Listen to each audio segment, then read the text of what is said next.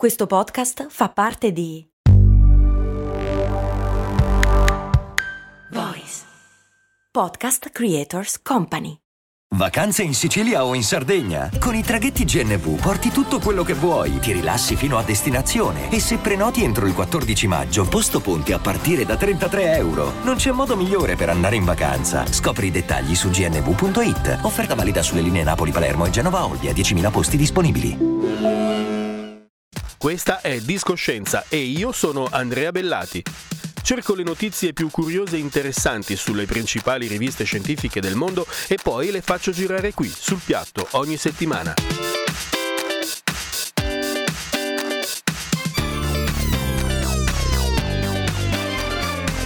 Discoscienza, la scienza suona bene. Suona bene. Buongiornissimo e buon caffè. E spero che abbiate riposato bene questa notte.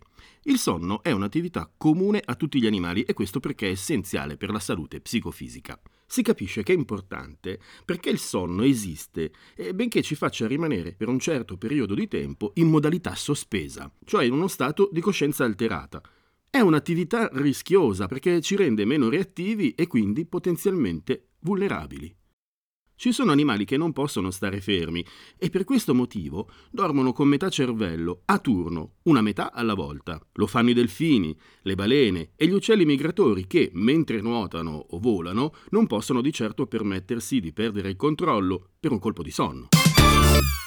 Ma quanto dormono gli animali? Facciamo qualche esempio. Cavalli e elefanti circa 3 ore, i cani intorno alle 10 ore, i gatti che dormono tanto 12 ore e mezzo, i leoni arrivano a 13 ore e mezzo al giorno. Ah, e poi ci sono i campioni di sonno, eh, tipo gli ornitorinchi con 14 ore o gli armadilli 18 ore al giorno.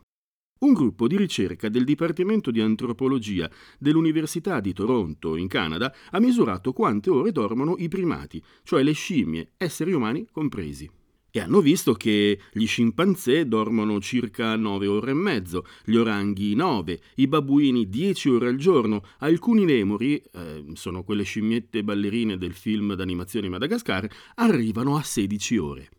E noi, noi esseri umani, solo 7. Cioè gli esseri umani dormono meno di qualsiasi altra scimmia. Perché noi dormiamo così poco? Forse perché siamo stressati, siamo agitati, siamo travolti dai pensieri, dalle mille cose da fare nella nostra civiltà moderna? No, non è così. Cioè sì, certo, le preoccupazioni ci sono, il mutuo sa da pagare, così come le bollette, ma la stessa ricerca ha dimostrato che gli attuali cacciatori-raccoglitori, che cacciano e raccolgono da millenni in Madagascar, in Namibia, in Guatemala e in Tanzania, dormono sette ore per notte, cioè proprio come noi che viviamo nelle città. E allora gli scienziati canadesi hanno fatto delle ipotesi per cercare di capire perché dormiamo così poco e lo hanno fatto studiando la nostra lunga storia evolutiva. Quando vivevamo sugli alberi, probabilmente, eh, dormivamo in nidi fatti con rami intrecciati e fogliame, come fanno ancora oggi gli scimpanzé. Lucy, l'australopiteco più famoso, il nostro antenato più celebre, morì cadendo da un albero circa 3 milioni di anni fa.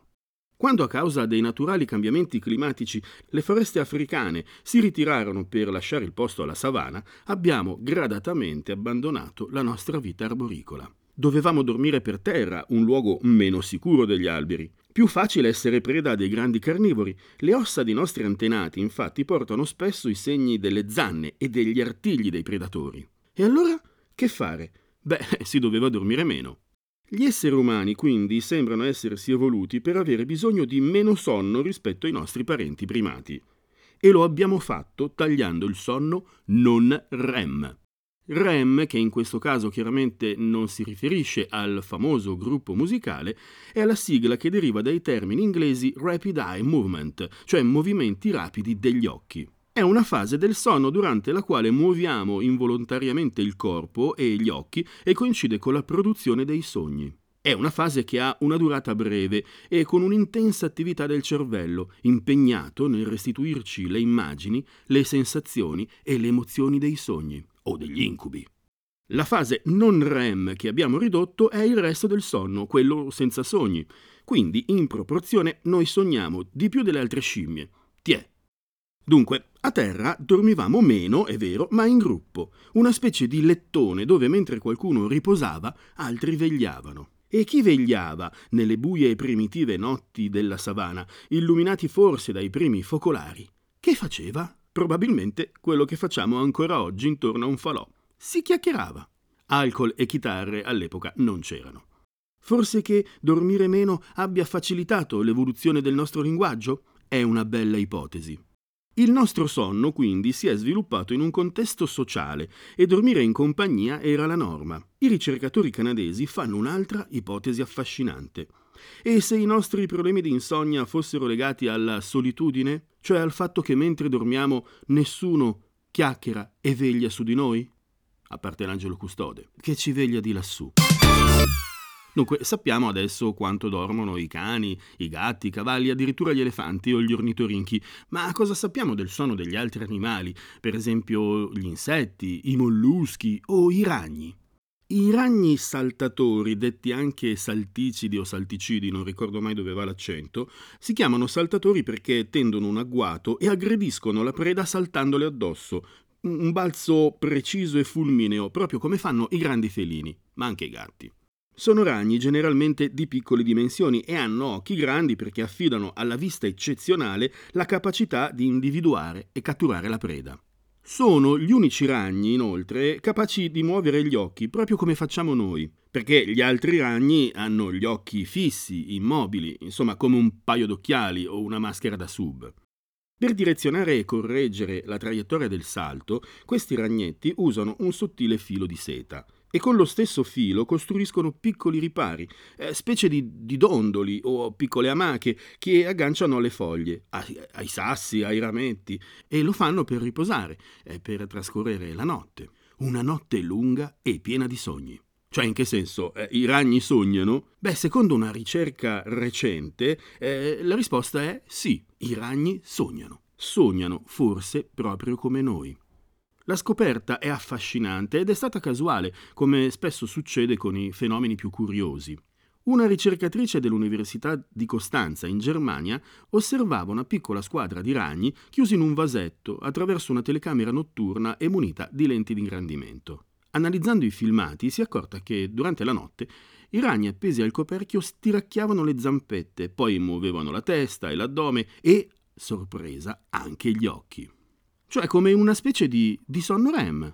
Ma come possiamo essere certi che anche i movimenti dei ragnetti addormentati corrispondano a una fase REM simile alla nostra?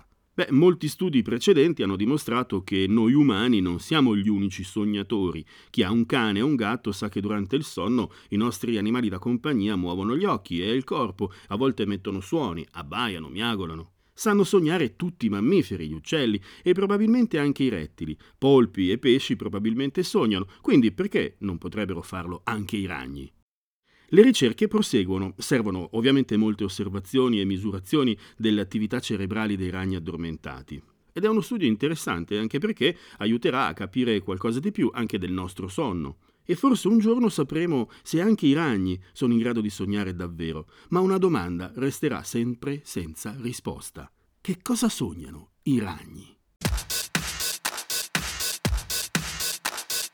E per questa puntata è tutto. Discoscienza vi dà appuntamento per la prossima settimana con un'altra hit parade di notizie scientifiche dal mondo. Ciao da Andrea Bellati.